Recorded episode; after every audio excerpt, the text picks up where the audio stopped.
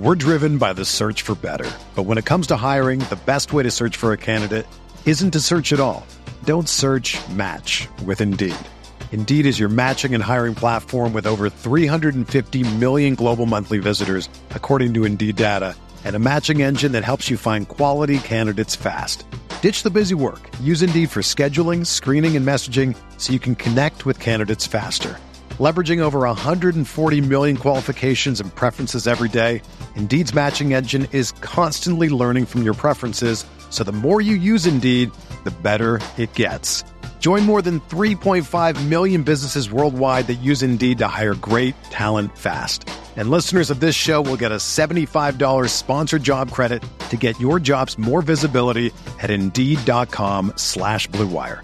Just go to Indeed.com slash BlueWire right now and support our show by saying that you heard about Indeed on this podcast. That's Indeed.com slash BlueWire. Terms and conditions apply. Need to hire? You need Indeed. Another day is here, and you're ready for it. What to wear? Check. Breakfast, lunch, and dinner? Check. Planning for what's next and how to save for it? That's where Bank of America can help. For your financial to-dos, Bank of America has experts ready to help get you closer to your goals. Get started at one of our local financial centers or 24-7 in our mobile banking app. Find a location near you at bankofamerica.com slash talk to us. What would you like the power to do? Mobile banking requires downloading the app and is only available for select devices. Message and data rates may apply. Bank of America and a member FDIC.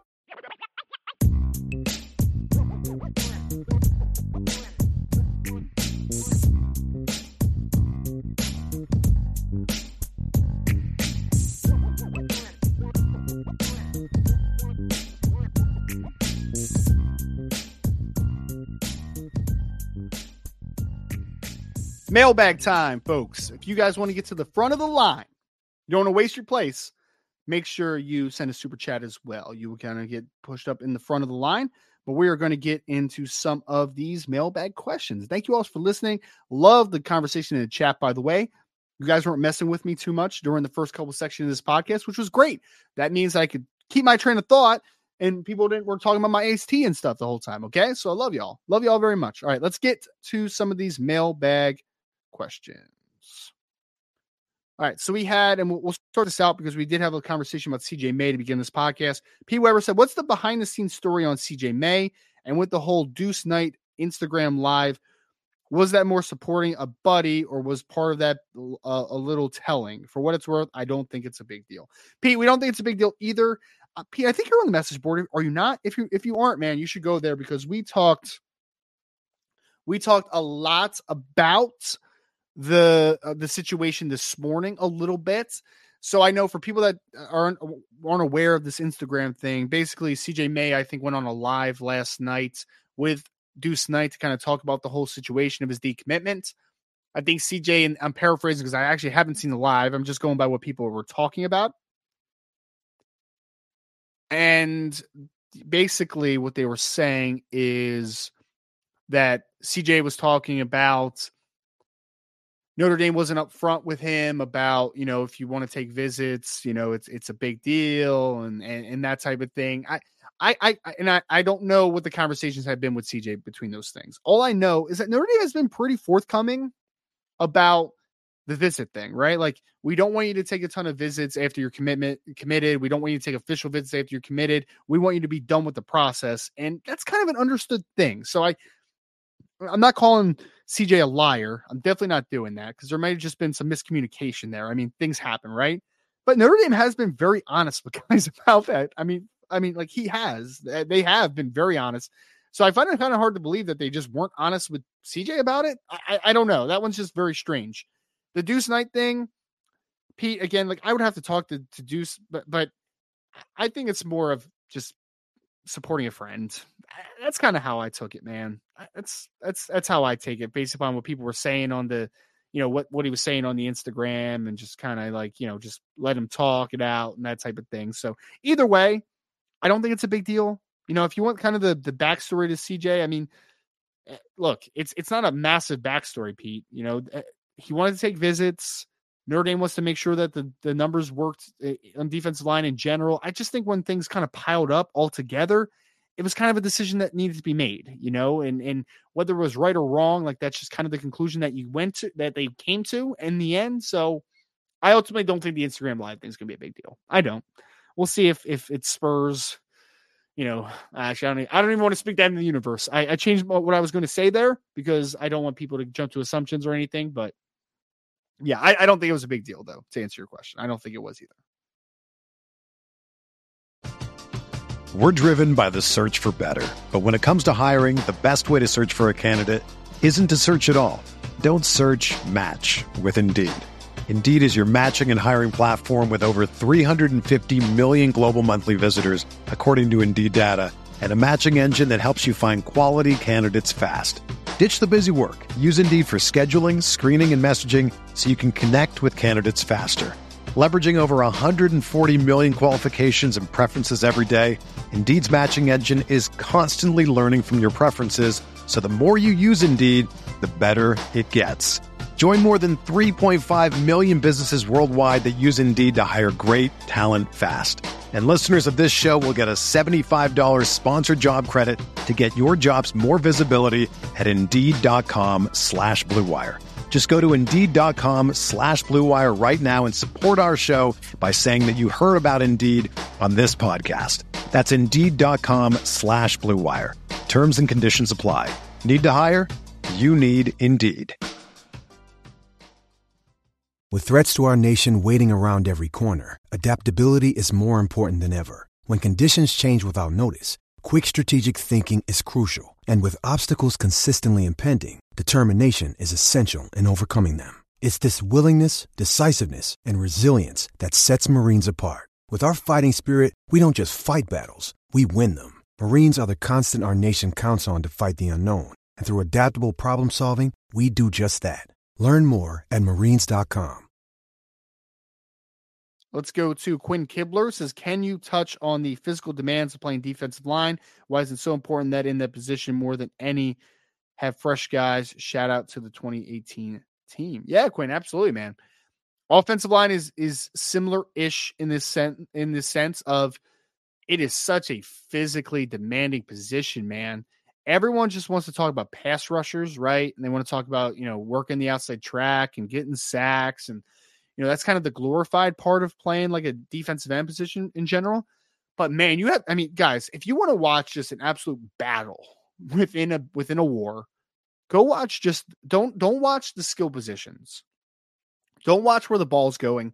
Just watch where the action that's happening up front between the offensive line and defensive line. It is not as simple as attacking space and working outside track. Like it is you have to work at the point of attack. You got to work against double teams. You have to fight pullers. You have to, you know, finish at the quarterback. You got to tackle strong runners. I mean, like, there's so much physically demanding things to playing defensive line. And it's not it's not for the faint of heart. Like we talking about the nose tackle position with like Davion Dixon. Man, God bless those dudes. Him, Sean Cevillanos of the world because th- that is a position that is daunting. You're probably going to only get a couple tackles a game, maybe a tackle for loss occasionally, but you are doing the dirty work, man. You're working against multiple blockers, fighting, scratching, and clawing and bleeding, and like it, it is not it is not a good thing.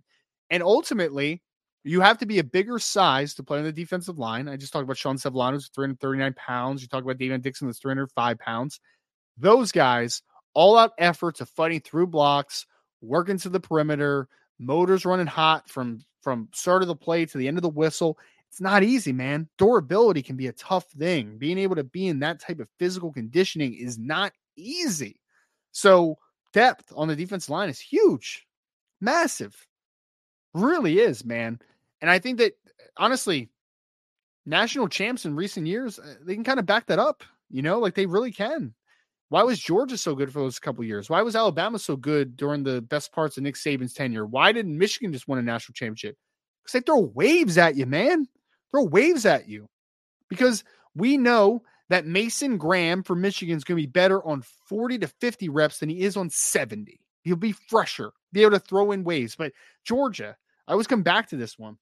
Jordan Davis, Devonte Wyatt, hey guys, go take a breather. Here comes Jalen Carter, Nazir Stackhouse, and Warren Brinson and those cats, man. Like it is throwing waves like that is just eh, that's how you keep guys fresh. That's how you keep them productive. It is not an easy position to play. Michigan last year, Mason Graham, Kenneth Grant, they get a lot of the headlines. Well, you know what? They also had Braiden McGregor outside. They also had Chris Jenkins inside a defensive line. They had Jaylen Harrell. They had Josaiah Stewart. They have a lot of bodies on the defensive line, man. I, I, I honestly, I don't think that when you look at the best football teams, it shouldn't be a surprise that's the fact. They got waves of dudes, man, waves of dudes. And if we look, we like data collection here, right? Well, there's pretty good data that the last few years, if you have a deep defensive line, you're probably going to be pretty dang good. you, you just are. Michigan's proved that last year. Georgia proved that. Alabama. I mean, there was a time where Alabama, like Quinnen Williams, was a backup for two years at Alabama because it's just like they had guys. You know, they've had dudes like Da'Ron Payne and Quinnen Williams and and some uh, 49 from a couple years ago that went in the second round. Its name's escaping me. Like they have guys every single year. Even now they still have guys. Jaheim Oatis and the and the Eboigbe kid that was just at at the at um the Senior Bowl down in Mobile. They throw waves at you. They throw waves and waves and waves because it is a demanding position, man. It's hard. It's not easy. And Notre Dame needs to get to that level. Because I would say like they're getting closer, getting closer. Because last year you had Riley Mills, you had Howard Cross, who both played really well, especially Howard. And then you could take him off. And when Gabriel Rubio was healthy, he was a good player. When you gave Jason Jason Onye opportunities, made some plays. Uh, Donovan Hinish made some plays. Like you're starting to get to that level, but it still needs to keep working, man. You need to get more impact big bodies in there because that's the secret sauce. That is the way you win football games. Those waves on the defensive line, that's where it comes from, man. That's where you get big time football players. Quinn, great question, though. You always bring great questions to the show. Shouldn't be much of a surprise. Thank you, sir. We had Lucky Ducks 512 said with Jadon Blair setting visits to South Carolina, Notre Dame, Michigan, and Penn State this summer, who is the biggest threat to Notre Dame out of those three schools? Great question. I would say right now, Penn State is the biggest threat to Jadon Blair. I would say for me, Notre Dame is a top two school against Penn State today for Jadon Blair. Can Michigan gain momentum? Possibly. Can South Carolina gain momentum? Is there another school that maybe could come in and gain momentum? Sure. But as of today, I would say it's a Notre Dame Penn State battle, which is very interesting for a North Carolina kid. For people that for people that don't that don't follow um, recruiting too much, we're talking about a Mount Tabor kid in the state of North Carolina. We're talking about a big time six foot four, 180 pounds athletes, top 30 player by one platform. Jadon Blair is a stud. He's been on this, he's been on this podcast before too, man. Super impressive kid. Notre Dame, Penn State, two highest schools right now for Jadon Blair. That is the biggest threat for me. Penn State's. That is the biggest threat. All right, let's go to the next one. Great question, Lucky Ducks. Really appreciate y'all. We had 99 Prospect PK1. IB knew about the possibilities for a while did any of the recruits or did the surprise them? Most importantly, did you catch someone like Deuce off guard? I don't think they caught Deuce off guard for sure. I, I would say that I'm I'm very certain that Deuce had some insight into that, probably both from the staff and from CJ ahead of time, because this was something that was kind of it was expected for a little, while. How much everyone knew about it, I'm not 100 percent sure. To be honest with you, nine nine problems. I, I I would assume that it made its rounds and then people figure found out about it but I am for I am very confident in saying that I, I think that Deuce had a, a heads up on that situation happening. I, I think that that is pretty safe to say. We had Sloppy Joe with the question With CJ no longer a part of the class, CJ May, is Notre Dame targeting someone new who hasn't previously been on the board or attempting to flip someone? They're not flipping anybody, uh, Sloppy Joe. I think this one probably came in before I started talking a lot about Damian Shanklin out of Warren Central in Indianapolis, Indiana. That's their guy. That's the guy that they want very much. After that, I'm interested to see if they can make numbers work for one more defensive lineman. Like I know Javion Campbell's a guy out of Kentucky that uh, Notre Dame has been inquiring about and been developing a conversation with. I mean, a relationship with pretty recently. So I'm interested to see if anything comes of that relationship.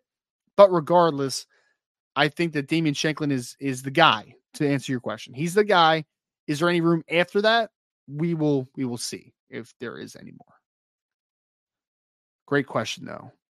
And if anybody has any more questions, throw them in. I still have like 20 something questions. So we're not ending anytime soon, but just a reiteration that, you know, you can throw mailbag questions anytime. MB, MB before it, mailbag before it will be very much appreciated to help me on a solo show figure out what is a question and what is just general conversation for y'all in the chat. Pete Weber with a question. Heard a lot that there were some things popping up on CJ's tape, CJ May, lack of burst, not an elite pass rusher seemed to phone it um, on plays, phone it in on plays. Was the CJ is decommitting on his own or more asked by Marcus Freeman? So Pete, it was more of a it was more of a Notre Dame decision. I'm not necessarily willing to sit here and say that it was purely a film based decision to drop CJ. Is there some things that were a part of his film that maybe made it an easier decision to make? Sure. Like I think that you can say that. I don't necessarily agree with that though, if that was a big part of the conversation. I think that CJ is a very good athlete. Is he the most first step explosive guy on the board? No. He's not Damian Shanklin, for instance. Like he doesn't cover as much ground as like Damian Shanklin does. But I think his first step is sufficient. I think he has a really good frame. I think that he plays in a good level of competition at Highland Home. And he produces. I, I really like CJ May. It's not going to change, man. Whether he comes up at Auburn or Ole Miss or anywhere else, I, am still going to be a fan of CJ May. So I, I, think that Notre Dame had to unfortunately move on from a really good football player. And maybe they don't quite see him as, as high as I do, but I, I, I was a fan of CJ May as a player. I was. All right, let's get to another one here from Irish Blooded. Just ask, not trying to make it if so, but once someone de- decommits like May did, is there any realistic avenue that he can recommit, or is it just this what it is now? It's a great question, Irish Blooded. Sometimes there's a couple different ways this goes. Sometimes when a decommitment happens, it depends on what who what side spurned the decision, right, or or spurred the decision. Who who, who wanted th- this to happen ultimately? If it's a player decommitting because maybe they made a little bit of, of a rush decision, there are definitely some times where Notre Dame will keep recruiting them. You know, we'll, we'll keep keeping that conversation open but every situation is different. In this one, this was more of a Notre Dame decision. So I don't envision Notre Dame continuing to recruit CJ May in any way. Are there some recruits in the past that have decommitted that Notre Dame still stayed on? Yes, absolutely. Are there some recruits that maybe they abruptly decommitted and Notre Dame was kind of just like, all right, man, like uh, kind of took him off guard and they're just like, okay, that was, you know, a different person than we thought we were getting in that particular player? Sure. So it really depends on on why the decommitment happened and the circumstances behind that relationship is a big thing. So sometimes, yes, they continue recruiting. Sometimes they do not. It really is a case by case, recruit by recruit situation. That depends. All right. We had Bobby S said, Have you seen the secondary class Ohio State is putting together? Absolutely insane. Two five star corners and now just got a cornerback from a, uh, a, C, a crystal ball from a five star safety. Yeah, I mean, yeah, the cornerback group is off to a great start, man. Especially Bobby. I mean, they are off to a really good start in the secondary. I mean, they got Devin Sanchez, and they've just got Na'eem Offord, who's a really talented corner in the class. It's never been a it's never been a thing about Ohio State not recruiting well, though, right? I mean, no, Ohio State is always going to have talents. The only question was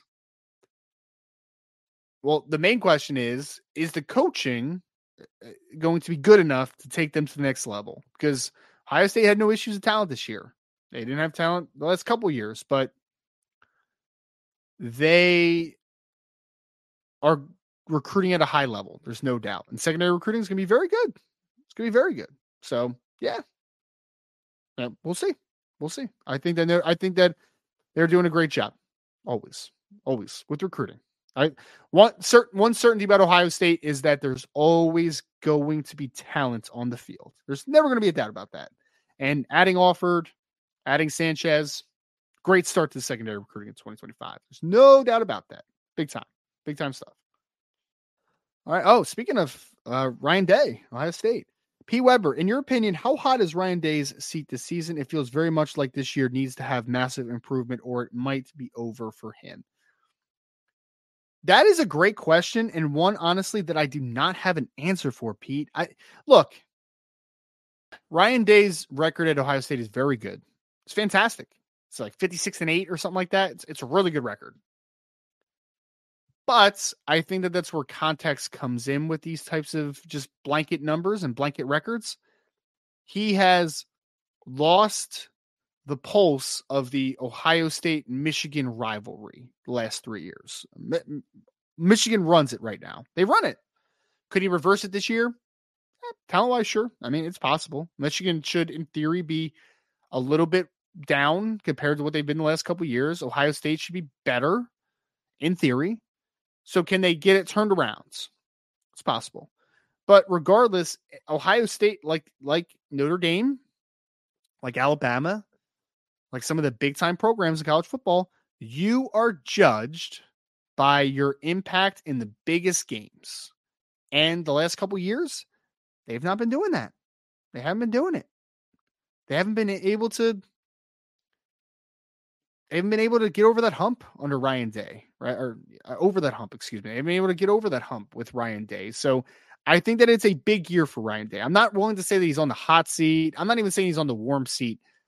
But if he goes through this year and underperforms compared to to to if he if he underperforms compared to his expectations and he loses to Michigan again, then shouldn't it get start getting a little hot? I mean, shouldn't it start getting a little bit of warm? I don't know the answer to that 100%. I do think that it's start getting a little bit warm.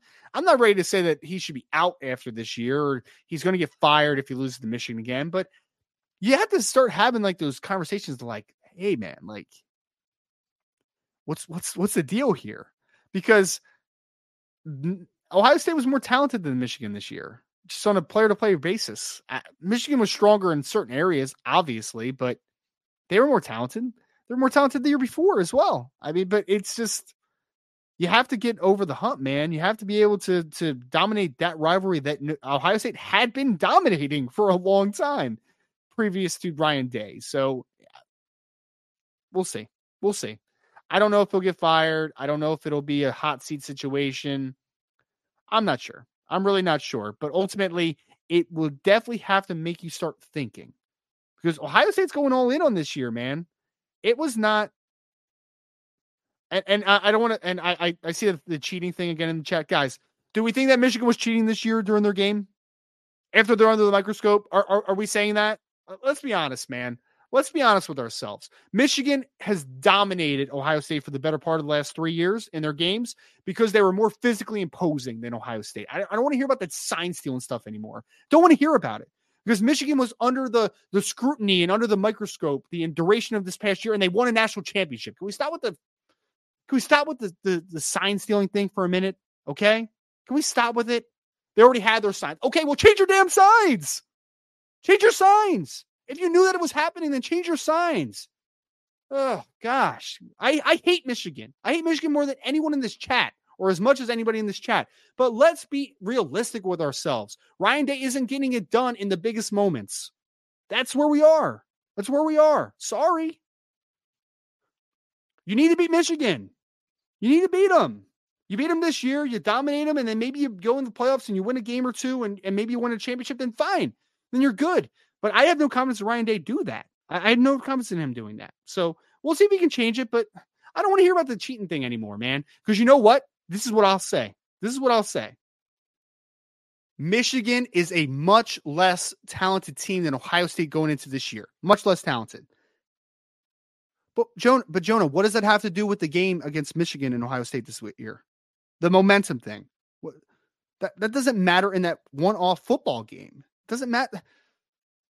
Uh, Ohio State has a chance to show that they can return to dominance this year against Michigan because Michigan is going to be a much more inexperienced team. They're not going to be as talented as they were last year. Ohio State should be a better football team than they were the year before. It's up to them to prove it. Up to them prove it. I hope Ohio State wins. I hate Michigan. I hope they win. I do. I hope they win, but I'm not certain of that. I think there's a mental block against Michigan right now, to be honest. There wasn't a talent issue last year. It was wasn't a talent issue the year before. wasn't a talent issue. It's a mental block issue, man. Ohio State goes to those games, they just look like they are physically not ready for Michigan. Like they dominate them. I, we'll see. I think it's a mental block. I don't think it's a talent issue. I don't think it's a talent discrepancy. Maybe you have the coaching advantage now, I guess. Maybe. I, I don't know. We'll see. We'll see. I'm not sold on Ryan Day. It's a big year for Ryan Day. We'll see. Y'all got me fired up, man. Because we're allowed to talk about Michigan with hatred in our heart and still be realistic with our analysis, right? Like we're allowed to do that. I'm allowed to do it. Beefeater, NDO8. Thank you for the question. Would Notre Dame ever take someone who has decommitted to Notre Dame and hit the portal a few years after they had decommit? Possible. I mean, I, I mean, people people evolve, right? Relationships evolve, players grow up. I mean, yeah, I think that they would. Why not? I, I think it's again, it's a case by case situation. When people have asked about like Peyton Bowen, right? Like if Peyton Bowen ever entered the portal, would Notre Dame look at him? Maybe. I don't know. I, I mean, it depends if there's been growth and there's the things that prevented them from being a good fit previous. If it's different now, so I, I think it's possible. I do think it's possible. Bobby S. Another question. Thank you, Beefier. It was a really good question, man. Appreciate you. I'm gonna work through a few of these together uh, quicker because you all got me fired up about the Michigan Ohio State rivalry oh, on a Notre Dame channel of nothing else. Bobby S. Even with Damian Shanklin, I think the 2023 and 2024 class has higher upside. Thoughts? That's a great question. It's a great question. I would say, and uh, including Dominik Hulak in this conversation, right? Just for argument's sake, we'll include him as a defensive lineman in 2025. I think that as a whole, 2025 has a higher upside than 2024. Oh man, 2023 2025 is a tough one. That's that's actually interesting because I mean you had Armel Mukam, you had Boubacar Traore, you had Brenan Vernon, you had Devan Houston. All those guys have pretty good upside. I mean, Devan Houston probably has the least upside of the four, but like he still has upside that he brings to the table as well. I would say if I had to rank them by upside, I would say 2023 and one, 2025 two, 2024 three. And that's no fall of 2024 because I, I think that a couple of those guys, namely Bryce Young, have high upside, like super high upside. But when I looked at Christopher Burgess and Damian Shanklin, if you're able to get Damian Shanklin, like that's two, right? Like that's two of them instead of just one, right? So it's the numbers a little bit. I really like Logan Thomas but I don't know if I would quite say his upside is as high as either Burgess or Shanklin. Like I think those guys just have a little bit of a different level of upside there. So I would probably go 2023, 2025, 2024 in that order for me. That's that's where I would go. It's a great question, Bobby. That's a really good one. I honestly would like to do a show about that. That's um that's a really, really interesting one. Oh man. Oh man. You guys are funny in the chat, by the way. You guys are hilarious in, in the best way. And that's not a sarcastic, like, oh, you guys are hilarious. Let me roll my eyes. Like, you, you actually are funny. You make me laugh. 99 problems with BK one. Is there risk to recruiting edge guys and banking on them developing as interior players, i.e., Brenan Vernon? Could the risk be a bunch of tweeners, i.e., Tyson Ford, over the years? I see the upside, but it's a great question. Great question. I think you need to balance it, 99. I am okay with looking at some big ends and thinking to myself, projecting wise, when you talk strength conditioning coach and upside, that he could develop into an interior defense lineman. I am good with that. But you need to balance that out with having true interior players as well. This can't be a one-off thing. It can't be a one way or the highway. Like you you can do both and have a really good interior defensive line room. In the case of 2023, I think it's going to work out great. Because even if Brenan Vernon doesn't work out inside, you already have Armel and Devan who are interior players in that class. So you can afford to take that gamble a little bit. But I think that you need to balance it well. I don't think you can go all in with let's get a bunch of Brenan Vernons in a class and one and two of them will end up being interior. Like you don't know that, right? Like growth patterns are different, guys develop differently.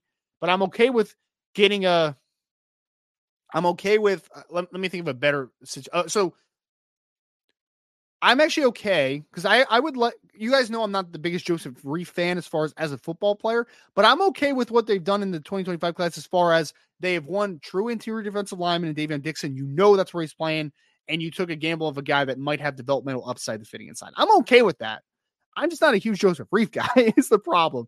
If Joseph Reiff was Riley Mills coming out of high school, right? I remember watching Riley and I was like, that guy has a lot of talent. If you had a, uh, let's say it's a Riley Mills and then a Davion Dixon type, where you're like, one guy's a true interior player, one guy's a strong side defensive end that might be an interior player. I'm okay with taking the gamble there because I think that you have balanced that class pretty well. So just uh yeah, my my my opinion on that one. My opinion. We have Archer 452. What's up, Archer? What's up, man? How are you? Auburn is focusing on Devin Williams as their top cornerback target. Is Notre Dame still prioritizing him? And if so, who do you think is the biggest competition? Um, I mean, one, smart of Auburn. I think Devin Williams out of Buford in the 2025 class, Buford, Georgia, is a very, very good football player. So, and he's kind of he's got Auburn's type. They've kind of gone for like the lightly built corners over recent years, like the DJ James, Nehemiah Pritchett mold. They've gotten those guys, so I, I don't blame them at all. Notre Dame is still very much in the mix. I think they'll have a chance. They need to remain patient for him because he's a after official visits before senior year guy, so he's not going to pop anytime soon, more than likely. But I think Notre Dame's in the conversation for sure, Archer. I think that he they he wants to come back to Notre Dame. He's scheduling a visit for during uh, during spring practice, which I think will be huge getting back on campus. I would say Auburn will be one, Georgia would be another. Uh, a couple of the SEC schools are the schools that I think have uh, Devin's attention as well. So Notre Dame will be in the conversation, though. It's just about being patient with that one. But very smart of Auburn to make Devin Williams a priority because he is uh pretty dang good, man. He's pretty, pretty dang good. Next one. I mean, Beefeater with a hot take. I love hot takes. Beefeater, NDO8. Hot take. This year, Jaylen Sneed and Joshua Burnham are going to be like Greg Lloyd and Kevin Greene, RIP on the Steelers. Amen. If it happens, I I I will welcome it. Uh, for people that don't remember, I used to love Kevin Greene, by the way. I'm a Rams fan. I don't know if people know that, but he was obviously great on the Rams and great on the Steelers. I, was, I think he had a 10 sack season on the Carolina Panthers as well, if I remember correctly. Uh, Kevin Greene was one of the best pass rushers ever. I think he had like a 160 career sacks or something like that. Like he was a dynamic pass rusher. Greg Lloyd was super interesting because he was very he was ahead of his time a little bit, man. Like he could play inside, he could rush off the edge, he could blitz interior. He was a really talented player. So if that ends up happening, cool. Sounds great. I mean, you're talking about a few a Hall of Famer Kevin Greene and a Pro Bowl level player during his time in Greg Lloyd as well. So that was a dynamic team. That was a dynamic duo. Throwing uh I think Levon Kirkland was on that team as well, if I remember correctly. I had a funny conversation with someone that played with Levon Kirkland, by the way, recently, who was apparently one year he went into uh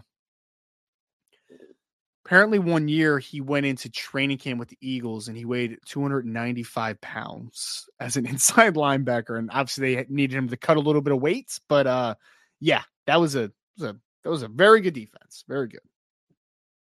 All right. Kevin Greene was one of my favorites. I used to love Kevin Greene growing up. He was a he was a dude. He was a dude. I knew he was a I think he was the Green Bay Packers outside linebacker coach of Clay Matthews at one point during his career. Yep.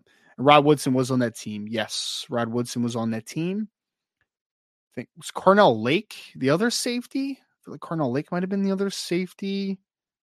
Yeah, that defense was Steelers always. I mean, the Steelers had that run for a long time. I mean, people talk about the steel curtain, but like the '90s Steelers were pretty dang good themselves, right? The the 2000s with the Troy Polamalu and Ike Taylor and and Aaron Smith and Kimo von Oelhoffen. Like they were they were some really, really good teams. Very good teams.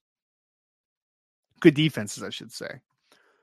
We had Andrew Gilmore says recruiting defensive end and linebacker with Notre Dame's defense is complicated. They mostly play two linebackers and don't. The defensive ends had to stand up much like an outside linebacker in a 3 4. So in their 4 2 5 base alignment, Andrew, the Viper can be out of a two point stance. It functions more. It, it's a four two five, but there are some there is some functionality of a three four mixed in there. The boundary end, which is the strong side defensive end, and uh, eh, sorry, the field end, which is the strong side defensive end, is much more of a hand in the dirt type of player. The Viper can be from a stand up two point stance. They can put their hand in the dirt at times. it's a versatile position, but that Viper will also get dropped in the coverage at times, depending on the offensive structure that they're working against. So there's some functionality that's similar ish to a 3 4. It's different in responsibilities, but that Viper is a more of a stand up, kind of lighter built guy. The strong side defensive end or the field end or the strong side end as well. And then, yes, they do play usually two base linebackers. But the thing Notre Dame has done, and we've seen this with Jack Kaiser, is they'll play a decent amount of a 4-3 alignment in a 4-2-5 personnel so that that oh, that rover in the, in the system the overhang he is technically a linebacker but i do think that as it, we've moved more and more into how offense is structured now that that uh, that overhang is going to be more of a nickel and more of a, a safety builds more of a corner build you're going to see more guys that are more defensive back driven into that position. So yes. But to your point yes it is a it's a unique structure and but it's kind of how college football is going. I mean, most teams are either four two five or three three five as of today. Like that's because there's so, so much space now, right? It's so much space oriented. But great observation. T guns. We're moving closer to the end here. Ryan, there's been this great invention now for a while. They're called cups and glasses. They hold the liquid you're drinking so you don't need to drink directly from the jug. Well, Tommy, thank you for that that update. I didn't know cups were a thing. You sound like the guy on Twitter yesterday that was telling me to watch Joe Alt's film. Like, oh man, I completely forgot about that. Um, I prefer though. This is my process of drinking iced tea, and and I hope you can follow this, Tommy. I know. Uh, forget it. I like to put the iced tea jug, the entire thing, in the freezer and let it get a little bit icy and drink it right out because that's how I roll, sir. You know, like your cups, I have the option to drink iced tea however the heck I want, friend. All right. So it's fresh out the freezer, got a little bit of ice, and we're good to go. So I don't have to pour it into a cup, put ice cubes, and I never run out, is the great thing, right? I never run out. Anytime I want iced tea, it's right there, right? I don't have to go refill a cup. I got my iced tea ready to go, my friend. Hope you're doing well, Tommy. Hope you're doing well. Appreciate the question. Appreciate you. All right. Yeah, man. People are reminiscing about some of the Steelers teams. Yep. Carnell Lake, Casey Hampton at nose in the 2000s was couldn't move the guy, man. Like you just couldn't move the guy. He gave you nothing as far as sack production, but you could not, could not move him. Could not move him at the point of attack. Same thing with uh, I don't know if you all remember Jamal Williams that played with the Chargers. He was like the same build as well. Like you could not move that cat. He was low, lowly built to the ground, sawed off, but like you just could not move him at the point of attack. It was good times. Beef Eater says, I heard a Ryan, I heard a rumor that in the baby food section of Wawa, in addition to the packets of applesauce, peas, etc., Wawa now sells squeezable Scrapple for kids. Is this true? Obviously, Beefeater's messing with me because I'm a New Jersey guy, and Scrapple is like the breakfast meat of choice here in, in New Jersey. I will say this. No, that's not true. I wouldn't be surprised if they come up with that eventually because people are weird. I don't know if people know this, but they're strange. But Scrapple is also uh, objectively not good. Well, actually, I should change that. Subjectively not good because I don't like it. I know other people like Scrapple. Scrapple's kind of gross. For people that don't know Scrapple, it's just, I mean, it's basically every part of the animal thrown into a block of meat, and it is disgusting. It is absolutely gross. I'm more of a breakfast sausage bacon guy. I'm, I'm not even really a pork roll guy down here, or Taylor ham, as some people call it. But sausage, bacon is my my preference. I am not at all a scrapple guy. Not my not my flavor. Not my choice. Not my choice. you aren't wrong, man. You're not wrong. Beefeater, you're not wrong at all. Yep. Yep. Scrapple stinks. It stinks. Lucky Ducks had a super chat. Lucky Ducks, I'm so sorry. I just I missed this one. It just popped in. My apologies. Lucky Ducks 512 with the super chat. Thank you so much, my friend. Which two guys out of Noah McHale, Nathaniel Owusu-Boateng, and Marco Jones would you like to have and why? Are any of them better suited to play together? Man, don't ask me this question, my friend. I would take two out of any of the three, to be honest. It's, it's a slight cop out, but it's honest. It's actually honest as well. I would if you gave me Noah McHale and Nathaniel Owusu-Boateng, or Nathaniel Owusu-Boateng and Marco Jones, or Noah McHale and Marco Jones, I would be ecstatic. Who are how would I rank those? I think is the better question. I would go, and this is like this is v- being very picky. I would go Nathaniel Owusu-Boateng one, Marco Jones two, Noah McHale three. But that being said, all three of those guys are top 50 players, in my opinion. All three of them. They are studs. So I would take two out of the three and I would go home and be very happy. So yeah, I don't have a preference there, man. That is a incredible group. That is a, a elite group. A group. I think that uh yeah, I'm that's big time. So two out of three doesn't matter. Thank you for the super chat again, Lucky Ducks. Appreciate you, man. Brandon Pleasant there. Besides the size profile, what differences do you see between Ethan Long and Kennedy, Kennedy Urlacher? Well, I can't excuse the size profile, Brandon, because I think that's the biggest difference in the game. I think Ethan Long's a rangier player, and I think it's partly because he's taller, longer legs, and just has a little bit more ability to cover grounds. Like I just think that he's a better, a ranger athlete, I should say. Now, Kennedy is a more of a downhill hitter, striker than Ethan, but I think Ethan doesn't miss tackles really because he has length and he has good athleticism. And I think he has a little bit of looser hips to be able to play in some man to man in the slot. I, I like Ethan a lot more than Kennedy is a player, to be honest. I mean, Kennedy's a great kid. I really hope he's really good at Notre Dame, but he's shorter. I think he has less range. And I, I just think he has less athletic upside than than Ethan Long. I, I I really like Ethan Long a lot, man. Like I I think that kid's a really good player. He's going to get overshadowed because Ivan Taylor's a stud. And if you get Jadon Blair in the class, and it's like he's safety three in the class, but that safety three would have been safety would have been safety two at least in 2024, at least in a four man class. Like it, I like Ethan Long a lot. I really do. All right, we had a question from James Ingles who said, Where does Kahanu Kia project at defensive end? Well, he's listed as a defensive lineman on the roster, James. So it appears that he is being um, at least starting out he's going to be playing viper for notre dame. So i actually didn't see him really as a freshman because um, he just played special teams. I know brian said that he looked pretty good in practices playing some edge or whatever at times. I i i, I don't know enough about kahanu as a football player to make that distinction. I remember his film a little bit coming out of hawaii but not enough for me to just seriously give you guys like deep analysis on it but he is starting out as a Viper for what it's worth. So that appears that that is the spot. He's going to be a defensive end Viper in this system. Oh man, now we're talking sauce. Hey man, I don't care though. Sausage is delicious and scrapple is nuts. So there's the uh yeah, it's a big big distinction there, man. Big distinction. All right, let's go to 99 Problems PK1 says if Notre Dame landed both Dallas Gold and Mark Zackery, is there any risk that Cree Thomas decommits? If not, then if Devin Williams also committed. Would there be any risk in your mind? Four corners in one class is a lot. Four corners is a lot. If you landed Dallas Gold and Mark Zackery in the class, no, I don't think there's any risk. Literally, Cree Thomas is recruiting both those cats. Like he is in contact with them. Notre Dame has been very honest about wanting to take three corners at least in this class. Been very honest about that. So I don't think there's any threat there. If you get the four, always a possibility, but I also don't think so. I don't think so because I think the way that Notre Dame can paint this is you're taking three outside corners, but Cree also knows that he can play safety. You know, he can play around all, all around the field a little bit.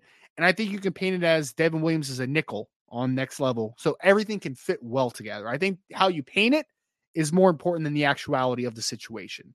So I think Notre Dame has a chance at all three of those guys on the board. Is it likely that you land all three outside of Cree? Probably not. But I think if you land two out of three, you're in a very good situation. And yes, if they landed the other, if they landed Dallas Gold and Mark Zackery in a shorter amount of time, I believe they will continue to push for Devin Williams. I do. But I agree with you in the simple fact that four corners one class is tough. But I don't think it will cause Cree Thomas to second guess his decision because he's a player that can play outside, can also play at safety. He can move around a little bit, which helps his case to get on the field in different situations. We had a question from ND Milton fan. What's up, Nathan? Does Notre Dame see Marco Jones Oh, okay. I, I sorry. I need to uh need to get this question in the chat here. Sorry. Uh, Nathan's question: Does Notre Dame see Marco Jones as a Viper type or a true Mike? They see him as an inside linebacker. The conversation about Viper has been more about Marco actually talking about it as far as like his body continuing to develop. Ultimately, though, I think Notre Dame would take Marco regardless and let the position figure itself out, Nathan. But I have only heard from sourcing closer to Notre Dame that linebacker is where they like Marco Jones. Even with the taller frame he has, with the length he has, I think they still like him as a second level defender. that can also be an attack style player. You know, blitz him through through A B gap, blitz him off the edge at times. I think that he could be kind of a multi-dimensional second level defender. So linebacker is where they see him. We had Lucky Ducks with a very important question. Ryan, are you a links or patties guy? I am a sausage link guy. I'm not against patties, but I just I, I don't know. I guess it's a texture thing a little bit. I feel like there's a little bit more of a snap to a link compared to a patty, if that makes sense. I'm a big texture guy. I'm not against patties though for like a, a, breakfast sandwich. I'm much more I'm much more pro patty for a breakfast sandwich. But if you're telling me I just have eggs, toast, sausage, I'm gonna go links just by itself, but patties for breakfast sandwiches. Patties for breakfast sandwiches. The most important question has been asked today, by the way, Lucky Ducks. Thank you, sir. You are a man of the people. Thank you very much. And the last question, unless something comes in late here, maybe a super chat. Wink, wink, wink. Patrick Earwood, thoughts on Bear Bachmeier going to Stanford? Well, Bear Bachmeier, 2025 quarterback out of the state of California. I so Notre Dame obviously was on him for a while. They liked him a ton. If if Deuce Knight did not end up in the class, I think Notre Dame would have been very, very happy with Bear Bachmeier in the 2025 class. He picked Stanford. And honestly, I like Alabama was after him, Oregon was after him. A lot of good schools were after Bear, man. I, I liked Bear a lot. I think that that's a top 100 quarterback in the class. I, I really do like Bear Bachmeier. And at Stanford, obviously, there's the easy tie of his brother plays there, Tyler Bachmeier. I will say this it's where he feels comfortable, it's where his family is. California kid. Also, but more than anything, actually, what a huge, what a just a huge get for Stanford, man. I know they got Elijah Brown in the 2024 class, who's a good player out of Mater Dei, but they just got a, a much different, more dynamic player in Bear Bachmeier, a guy that can run the football, a guy that can throw. He's a true dual threat. And I think that Bear is going to do really well for Stanford. So uh yeah, man. I like it. I like it a lot. Good for good for Stanford and Bear's a great kid. So I'm happy for Bear as well. I did have one question popped in from Andy Melton fan. How do nickels fare in NFL drafts? I'm, I'm in my my view, little viewing. It seems true nickels are less likely to get picked versus other safeties, i.e., TaRiq Bracy. So, typically, Nathan, historically, or not not super historically, but over the last X amount of years, ten years maybe, nickels have gotten devalued in the NFL draft. You usually get some starting nickels on day three, some in the priority free agency range. They don't typically get to go um, to get drafted high if that is just an ex- one exclusive role you can play. The exception is is if you are Devon Witherspoon, Denzel Ward, that yes, they can play inside, but also they can play outside as well. I think you need a little bit of versatility to be drafted high in that role on the next level. If you're just a true nickel, you tend to drop down the board a little bit because you have to think about it this way. NFL teams are always trying to find value and they're always trying to find ability to, to save roster spots at times. A nickel that can only play in the slot is less valuable than a nickel that can also play outside at times, or maybe can play a little bit of safety. That versatility is a big thing that is a huge sell for defensive backs on the next level. Without it, you can still be good, but with it, you make yourself a whole lot more valuable. So, hope that answers the questions. True nickels drop, nickels that can also play multiple spots.